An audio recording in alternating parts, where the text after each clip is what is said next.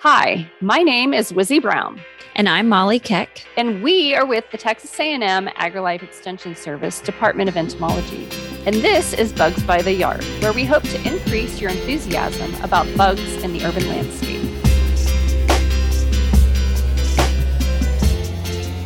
Well, welcome back for joining us in the year 2022. On this episode of Bugs by the Yard, we are going to be talking about an insect that you may or may not have seen. It's a little bit cryptic, but when people do find them, they always have lots and lots of questions about them. Yes. And I personally think that they're an insect that is spreading north, maybe even east and west. I'm not really sure about east and west, but I think they're definitely more common in other parts of the state that they weren't even probably five years ago. I agree. And those are uh, the Mexican honey wasp, which is a little wasp. To me, they're kind of about the size of a fly. They're not a very large wasp. They're not like a paper wasp. Oh, and they're so cute. they are. They have like a fat little abdomen and oh, the coloration and the pudgy abdomen, and oh, they're so adorable. Yes, that I think they are too. And I notice them a whole lot more when I now that I know what to look for th- than I did before because I wasn't really looking for them. But I think if you if you Google them, you take you know you you get an idea of what they look like. You look at your plants when they start to bloom next year. I think you'd be surprised to see how many are visiting your flowers and in your landscape. Um, but these guys are a wasp. They're not a bee, and they are they're small. I don't know. What do you say? They're bigger than a quarter of an inch, but maybe not half an inch. It's like between a quarter and a half around in there. I don't know what would that be like, five eighths or something. whatever. I have no idea. I always go by inches. Everyone does centimeters, and I'm like, I don't know what a centimeter is. I know what inches are, but centimeters are harder for me. They're small. They're somewhere between a quarter of an inch to half an inch. They're all the same size in the colony. They're not like multiple sizes. Um, they're stumpy. They their abdomen is mainly black, but they do have little pinstripes of yellow on them At the tip, at the tip. Yes, the not very tip, not at the hip, at the butt. I guess. the pointy end. the pointy end, yes. And then the rest of them is just kind of black. And really, it's not the wasp that you will identify probably, but it is their nest. When you look up in the trees, when all of your trees go bald for the winter time, you look up and you see this giant dome, like a, to me, it's, it's just like Winnie the Pooh's honeybee hive, which is not what honeybees do. So I don't know where that really came from, but it's like this paper mache, like a pinata up in the tree. And it also will happen in the springtime when your oak trees go bald, when the live oaks kind of push out the leaves to make room for room for the new ones. People look up there and they're like, "Oh my gosh, what is this? I got to get rid of it right now." And I always say, "Well, it was probably there all summer and this maybe last spring too, and it didn't bother you until today. So just you know, live and let live if they're way up there." It's like they're there, and they're that's why they're so they're more common. We're saying they're more common than you think, but nobody sees them when the leaves are on the trees. It's the, in the winter time or whenever the leaves drop that people are like, "Oh my god, what is that?" And a lot of people can mistake them for also like the yellow jacket nests and stuff like that because Yes, it is a paper nest. Yeah, they always say, I have hornets in my tree. And then some people also tell me they're like, I think they're ants that have built this built this nest because when it's cooler, and even when it's not, they don't really do a lot of like buzzing and flying around the nest. They just kind of walk on it. So they'll get their binoculars out and they just see a dark, small but uh, insect crawling on it, and they'll say, I think I think they're actually ants, but they're not. They're little wasps. Would you consider them native to Texas? Maybe the TTTT tippy tip of Texas, the little pointy end. so they're they're native to like South America and Central America, really common in Mexico, why they get their name Mexican honey wasp. Actually, I don't even know if they're native to South America, um, but definitely Central America and Mexico specifically. But I wonder, like, if Mexico touches Texas and it's like kind of a natural spread, could you say, oh, they're not native really to Austin? Because That's what it's like they might be native to like that very tip part, like down in the valley where they, you know, it's kind of blending into that whole environment that Mexico is. But as far as them spreading north, definitely this isn't their native range, but you know, they're they're definitely here. they're making it their native range. I think there's just, you know, well, temperatures change, they need more space, they start to spread. And they so far it doesn't seem like they've stopped their spread. I wonder if they're in Dallas yet. I don't know. I haven't. Well, I they have been becoming more and more common in my area. So I'm in Williamson County in Central Texas, and so it wouldn't surprise me that they're. It seems like everything moves along the I thirty five corridor. So yeah. we'll have to have I don't know, somebody in Dallas start keeping an eyeball out for them. Yeah, I think that probably some parts of the state are maybe a little bit too cold for them because they are a, more of a tropical species. So if you are in like the way North Panhandle, um, you're in the Big Bend region, you probably haven't seen these, but if you're in Central Texas, Central South Texas, South Texas to Central Texas, sorry, and then just kind of up that swath, the center part of Texas, I bet that you've either encountered them or you will get lucky enough to in the next few years. So they're they're definitely spreading, and down in South Texas, they're and in Mexico, uh, they're predatory as well as pollinators. So I have always read studies and things that in South Texas, one of their primary food sources that they prefer is the psyllid that transmits vector citrus greening. So they're a natural biological control agent, which is kind of exciting. I'm sure they eat all sorts of stuff. I'm sure that's not the only thing they feed on, but they're known to predate upon those. And so that that's helpful to those um, citrus growers down there. So now everyone's going to want them to come into their yard. Yes. like, bring them to me. That's why I always tell people like leave them alone. They're really good. You want to promote them. And they're pollinators also. They go after. You always see them on flowers, whether it's like your annuals in your garden that you've you know you've planted or it's native stuff out in a pasture or a field you if you look close enough you'll usually see them uh, in some landscape somewhere.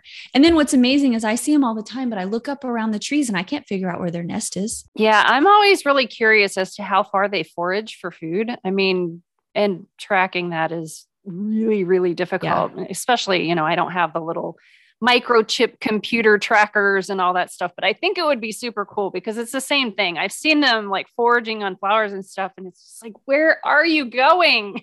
Yeah. it's really hard to fo- follow a particular insect that's flying yeah. around. I just assume they're probably in the vicinity, but I don't know how close they are. And there's not really a lot of data or research or anything on those uh, species. If you go through literature, you don't see a lot of information about Mexican honey yeah. wasps. Well, and then this is one of those that would be hard to get any kind of funding for because it's not like they're really a pest or anything like that or biological significance of anything. I mean, while they are predaceous and pollinators and create honey, it's not like people utilize these as producers of honey or yeah they have no economic significance. I always people always ask well why doesn't anyone study this? Or you know what do you know about this? And i'm i think what people need to understand is if the insect doesn't impact human health your economy your food you know if they don't have a major importance as far as being a bad or good guy then nobody really studies them because you're right. You have to have money to do the you know to fund those studies. So if there are any independently wealthy people that want us to look at the mexican honey wasps a little bit more closely just get in contact with us and we would be more than happy to do that. That would sure be a fun project wouldn't it? That would be so cool. So we need money to do it. You know you mentioned that they don't produce anything that's worthwhile but they do actually produce honey. They They're one of the few insects that produce honey other than honeybees. And they apparently they do it in pretty good amount, but we don't ever harvest that honey. And i have the way that i understand it and i have heard heard other beekeepers who have tried to harvest this honey and tried to do some removal of these guys for individuals is that the honeybee honey comes out of wax. And so it's really easy to filter the wax from the honey and make a clean honey. But since these make a paper nest there's dirt and their fecal material and it's just it's just dirty inside there. If you've ever gotten a nest and you shake it, you get like, I don't know what it is. Funk. Yes, like poop and dirt is what I'm assuming it is. And so it's it's really difficult to separate that paper and the the stuff that's in it from that honey so it doesn't come out clean. But, well, I, but that's another one of those things that it's like again, I would love to be able to do research on this because it's like if they're making that paper nest out of chewed wood fiber, how is it holding the honey and not like yeah. skin and making it all disgusting and gross and just it blows my mind. I'm like, I, I want to figure that out. How do they do that? Is there something in their saliva that kind of they line the cell Yeah. with or whatever because you know with their paper nest even though it looks like i don't even know how to describe it because it's not like a yellow jacket nest where it's like that outside cover and then it has that hole with the with the mexican honey wasps it's more like layered Mhm. and they it's like they started out small and they incorporate branches for support and all that stuff but if you look closely at the little paper cells they are hexagonal just like a Yeah. honeybee's which is bananas i mean it's it's not like the the paper wasps and yellow jackets that make the paper cells but those ones are rounded. I mean these are hexagonal and they're made out of chewed wood fiber and they hold honey and it just it completely blows my mind. I mean it just i don't know. I mean i came across these probably about two years ago there was a nest that was like maybe three feet off the ground or so on this like tree branch because they were asking you know do we need to do something with this and i was like well it's right by this trail and since it's so low on the ground probably but i'm like completely fascinated and of course i ended up getting stung because Did it hurt? oh it was bad Yeah.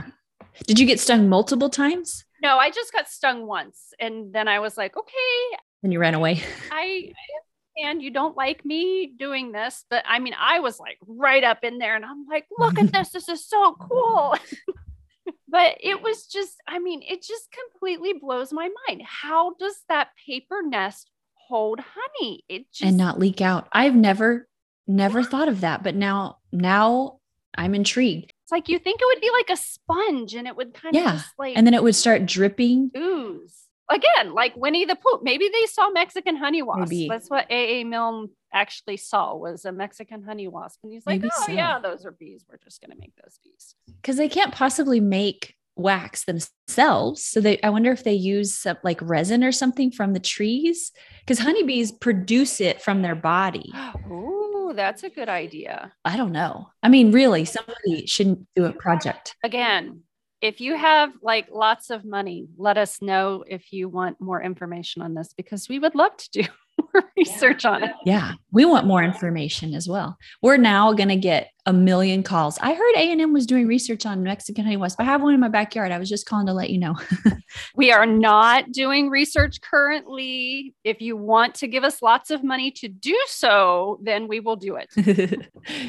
have you ever tasted the honey? I haven't. If I was able to, well, get into that nest and not be stung, I would have loved to because I want to, again, I want to see if it's like different, like a different process. Have you tasted it? I haven't tasted it. I've seen it, and the nest that it came from was really dark. But if you if it if they do like what honeybees do, the color of the honey just depends on what nectar they're getting. So it's I don't Mhm. think that they make a darker honey. Um, I have I know a beekeeper that has tasted. He said it tastes just like honey. It smells like honey, but every nest that is full of honey that I have been gifted has been doused with a pesticide. So I haven't Yeah, braved same. eating it. Yeah. Like, I think I'm going to pass on that one, but Now, I do always hear people say, oh, you can't eat the honey because it's poisonous, toxic, because Oh. they only go after toxic plants. And that's silly. no, it's toxic because it has pesticide all Yes. over it. I mean, really think about it. How would they know to only go after poisonous plants? They they don't. So nectar is nectar and you know while insects are going to be attracted to certain colors and shapes and that sort of stuff i mean it's not just i'm going to only go for nightshade plants. Right. that's going to be my gig. That would be cool if there was an insect that did that though. Like if you could breed them that would be like some black widow killer kind of thing that we need to write a book or movie about. A beekeeper that has bees that they train to go to certain flowers. Like some VC Andrews book. I also think like the the toxicity of the plant is really usually in the oil and not in the nectar too. Because people will ask, well, what if they go to mountain laurels? I heard they're toxic. The thing is, if you think about the benefit for the plant when you're thinking about the poison part versus the non poison part, if we're talking about, you know, let's say mountain laurels, they have poisonous leaves and seeds and stuff like that. They don't want stuff eating that, which is why those poisonous toxins are in those materials to deter things from eating it. but they yes. want things to eat the nectar. So why would they put the poison in that type of thing? Because then that would deter them from having things to come get the nectar and then they wouldn't be able to get pollinated. And, you know, so let's, it's kind of logical to me, but maybe that doesn't go for other people. I, I don't know. You just have to, yeah, you have to think it through and we sometimes we just don't connect the dot. So we we've talked about we've kind of talked about what their nest looks like that it's paper mache. It's like eh, to me it's a big piñata, but shape wise, and you said it how they start small and they get bigger and bigger. I have a nest in my office it's about the size of a softball, and then I have one that's probably a little bit bigger than a basketball, and I've had one in the office that I couldn't put my arms around that still had honey in it and I got lots of ants and I got in big trouble and I had to go throw it away. so my my softball and my basketball one are empty and they don't weigh anything. I mean, it's it's I don't even I don't know. It just there's no weight to them at all. But the shape can be very, you know, perfectly round. Some people say it's like a football, oblong, it but it's roundish in size and it continues to grow and grow. And I think it would be interesting to know okay, when they start, they're this size. Do they get to a point where they can't grow any larger and do they leave? Because I have always people that call in and say that they have these wasps i'll ask you know can you call me in the in the spring after winter ends tell me if they're still there. And it in rare in rare occasions do they go they perpetuate year to year. It seems like they either i don't know that they die off or if they abandon their nest and they leave.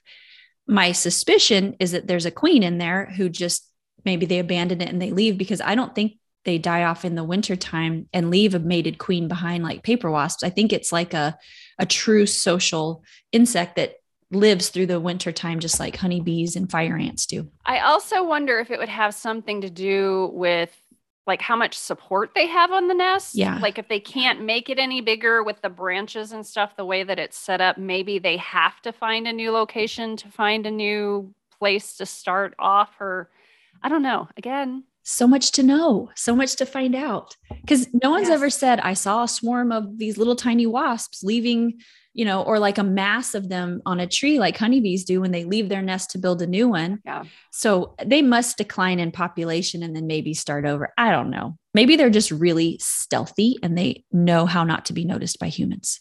I don't know. They're just so cute and they're just so interesting so I always say when people have them in the tree, you're so lucky. You should consider yourself lucky. Mm-hmm. Don't be worried about them. But there are times when you probably do want to get rid of them.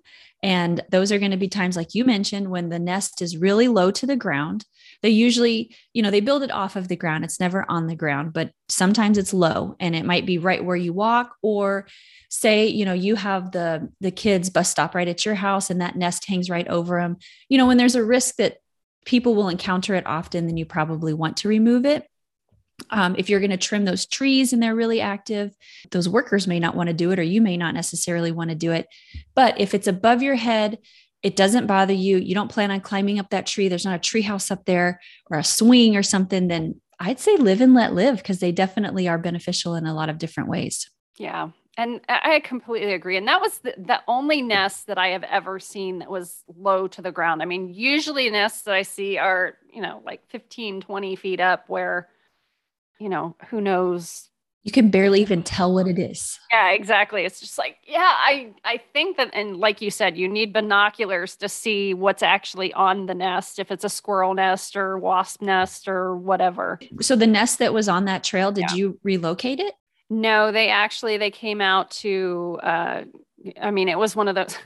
it, it was kind of a last minute. You have to come out here now because it was right along the trail. I mean, it was like maybe five mm. feet from the trail, and they were getting ready to have some like event. Yeah, where there were a bunch of people like running along that area, and I was like, that's not going to be good. so it was a it was more of a we need to get this taken care of. So yeah, they came out and sprayed it and um, I think they had to treat it a couple times because again, there's layers and it's like there were open parts that you could see the cells and the wasps and whatnot, but there were kind of sections. I've always heard that they don't relocate well. I know a, a, company in town who does a lot of bee stuff. They they actually are beekeepers. And then there's a beekeeper. He does a lot of bee removal and he takes the bees and he uses them and whatnot. But he's also done a little bit of honey uh, Mexican honey wasp removal, and he said he, he just has not had good luck with them. When you relocate them, with them actually surviving, they'll abandon the nest eventually. But then the the pest guy, pest control guy that I know, he says he's it's he's had some luck with it. So maybe there's a technique to it, or maybe the beekeeper goes back and checks more often than the other guy does. I don't know. I think it would also depend on like how large the nest was. I mean, if you had a smaller nest, it would be yeah. easier to just kind of like prune off that branch and I don't I don't know how you would transport that without having them flying around everywhere. Well, I have a funny story about that. I had a guy who contacted me and he I think he was like a volunteer at a park and it was a cool morning.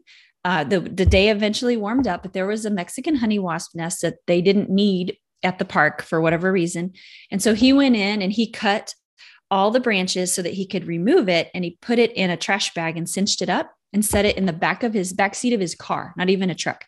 And as he was driving to wherever he was going to relocate it, the sun started heating up that trash bag and it wasn't totally cinched. And he said he drove for quite a while with them buzzing around his car, but they didn't sting him. He said he didn't get a single sting. Really? So, yes, they wow. have stingers and they'll use them, but they're relatively docile wasps that's another thing I'll tell people is if they're up in that tree, they're not very likely to come after you. Yeah, no. They don't feel threatened easily. Don't stick your face in their nest and would be my advice because they don't like that. Maybe it was just my face. They're like, oh my God, lady, go away. I'm surprised more of them didn't come at the same time, like after the first one stung you. Oh, yeah, well, where where are they taking the nests? Like if you're relocating. Well, so the two guys that have done the relocating, um, I don't know where the guy in the car was taking it. I don't know if he was taking it to another natural area or his property or something. But those two guys I know have access to huge acreages, right? So I think the beekeeper probably takes it to where he keeps his bees, oh, and where people will lease his bees. So he probably took it out to a, you know, a mm-hmm. large acreage area, and then the other guy lives on a lot of land. So he probably took it out to his place or I don't know, oh, someone nice. else's place on the side of the road and just put them there. I'd love to have a nest in my backyard. That would be cool. I can watch them all the time. Yeah, and then we could you could study them from your front porch or something. Yeah, I'm I'm waiting for one to show up.